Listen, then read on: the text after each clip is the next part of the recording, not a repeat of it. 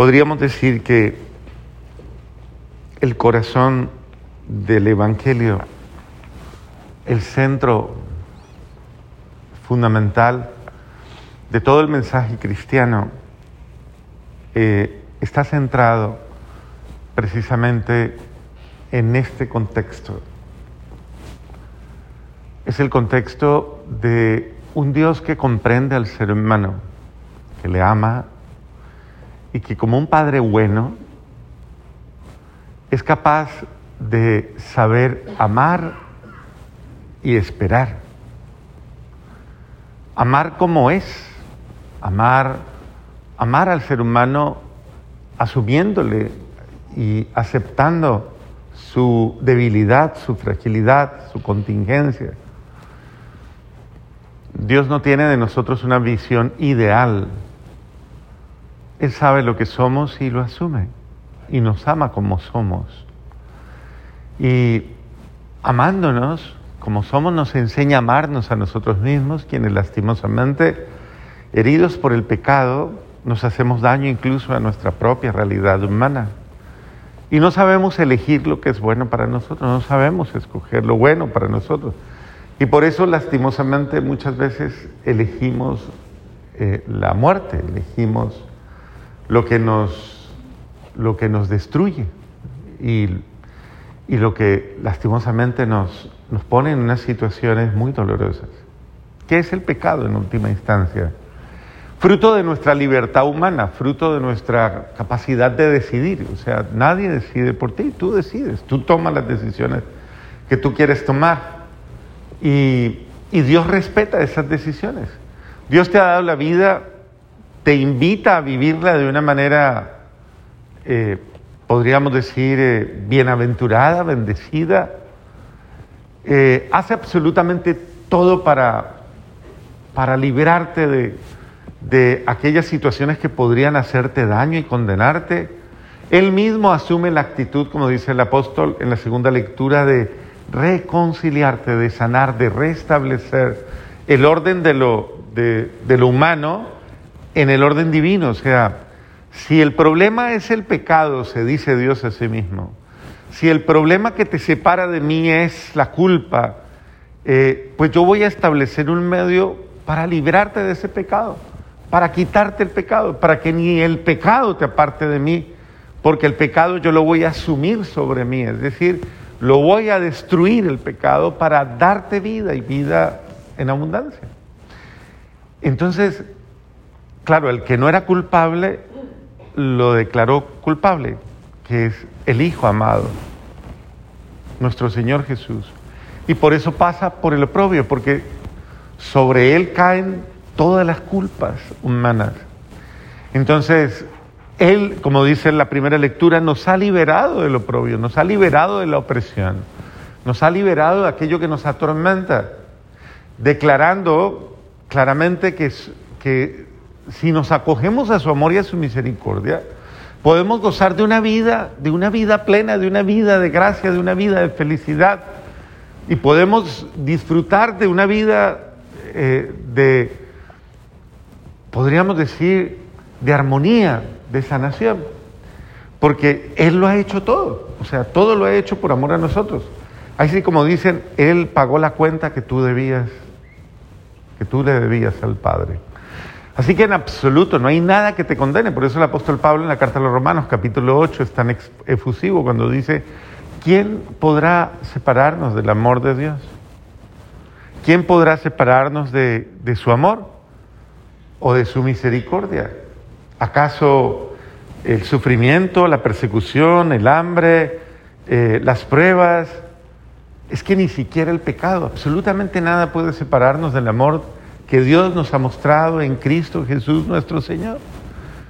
Y lo dice de una manera tan bonita, ni lo alto, ni lo profundo, ni lo ancho, ni lo angosto, nada, absolutamente nada, ni la vida, ni la muerte, nada podrá separarnos del amor de Dios, nada, absolutamente nada.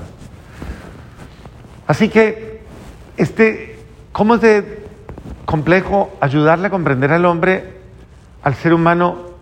No vivas, no vivas mal, o sea, no vivas en conflicto no vivas en desarmonía, no vivas en la culpa, no vivas en la desgracia del pecado, sino, como dice el apóstol, reconcíliense con Dios. Déjese reconciliar con Dios. Dios ya lo ha reconciliado, pero usted déjese reconciliar con Dios. O sea, no viva más en el pecado, sea cual sea.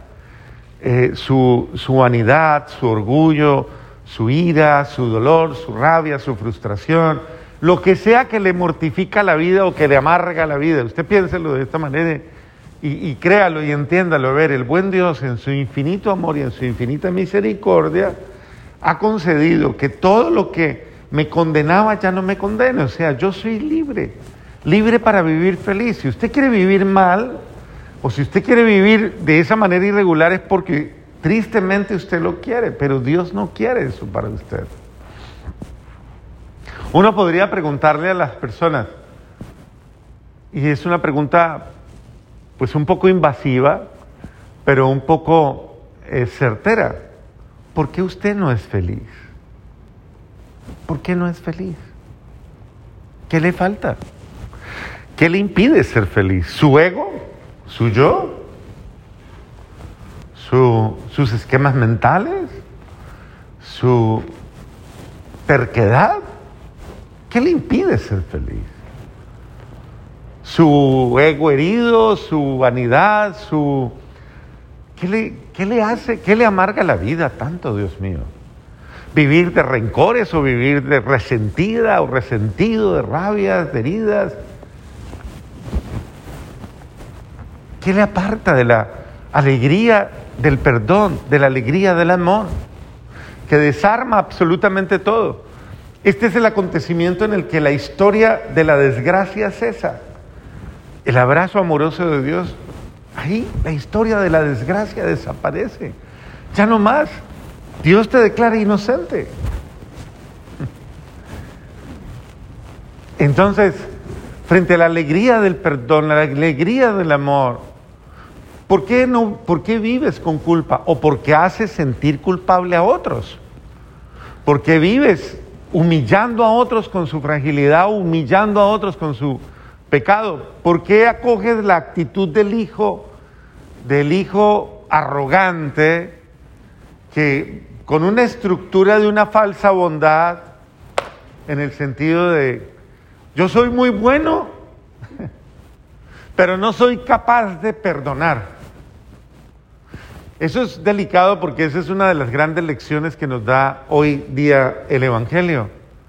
¿Cómo te puedes llamar bueno si tú no tienes la capacidad de amar como Dios te ama, de perdonar como Dios te perdona, de comprender como Dios te comprende, eh, no quieras pedirle a los demás lo que tú no das. Y en este sentido es un acto de engaño y es un acto de confusión tuya el encerrarte en tus razones, en tus criterios y en tus motivos para vivir en conflicto con los tuyos. Pues es que fue mi hijo el que me ofendió, fue mi mujer la que me agredió, fue mi, mi, mi esposo el que me eh, hirió, o fue mi suegro, mi cuñado, quien sea que te haya herido. A ver, Dios mío, esto es lo que está diciendo hoy Dios. Rompe las ataduras. Ya no vivas más con eso. Por favor, haz un alto. No ridiculices el perdón de Dios, no, no anules la gracia de su amor. Dios está dispuesto a acoger absolutamente a todos y a empezar una vida nueva. ¿Por qué tú no puedes empezar una vida nueva? ¿Por qué tú no puedes volver a nacer? La palabra lo dice hoy clarísimo en la segunda lectura, comenzando la segunda lectura, lo dice el apóstol Pablo. Y es importante que eso se nos grabe en la mente porque es una buena nueva. El que vive según Cristo es una nueva criatura. Para él todo lo viejo ha pasado.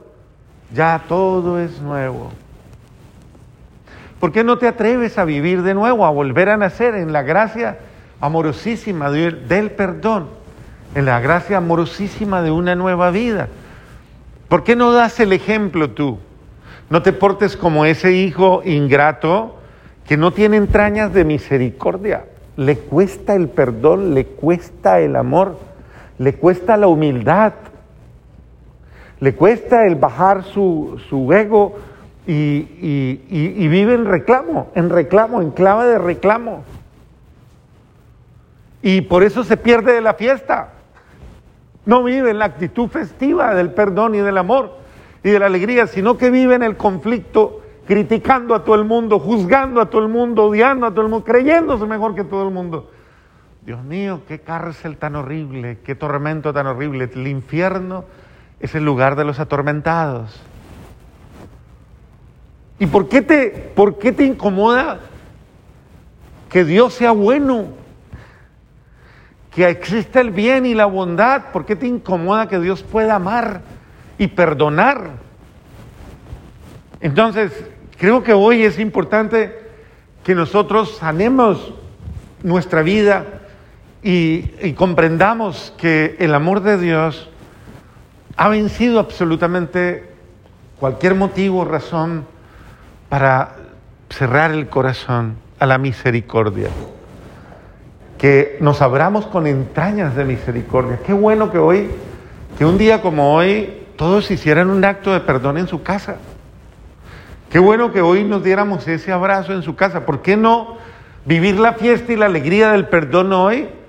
Eh, reuniéndose con aquellos, llamando a aquellos con los que usted está mal y tal vez diciéndoles, antes de cualquier cosa, antes de desayunar hoy, o antes del almuerzo, o antes de cualquier, porque acuérdese del texto, si vas a presentar la ofrenda al, al altar y te acuerdas ahí que un hermano tiene algo contra ti, ¿cómo es que dice? ¿Ve qué? Ve primero y reconcíliate con tu hermano. ¿Y luego qué? Y luego sí, ve y, presenta tu ofrenda. Entonces creo que hoy es un día también para acciones de perdón, acciones de misericordia. Permitamos que la, la, gracia del perdón fluya, fluya. Olvídese de todo lo malo. Olvídese de todo lo que le han hecho. Es que ese infeliz de mi cuñado se me quedó con toda la plata es que esa, ese suegro es un desgraciado porque él me ofendió. Y eso, a mí nunca nadie me ofende. A ver, acabe con los rencores, acabe con los odios, acabe con el desamor. Si usted no es capaz de dar el paso hoy, vivirá como condenado, como condenada, arrastrando sus cadenas, infeliz y no vivirá la fiesta. Entra a la fiesta del perdón, rompa las ataduras y ábrase al amor y a la misericordia. Permita que el abrazo de Dios llegue primero a usted porque usted es el primer pecador al que Dios le ha dado la alegría de sentirse feliz. Acoja el amor, acoja el perdón y tenga la alegría de gozarse de, esa fiesta amorosa, de estar unidos los unos de los otros. No condene a un hermano a estar fuera de su vida a un familiar, a un amigo a estar lejos de usted. Haya lo que le haya hecho. Perdóneme. ¿Usted no espera que Dios le perdone haya lo que usted haya hecho? Le pregunto, ¿sí o no? Ok, entonces, ¿por qué usted no perdona a su hermano haya lo que le haya hecho? Como espera que Dios le perdone a usted absolutamente todo lo que de alguna manera usted no perdonaría.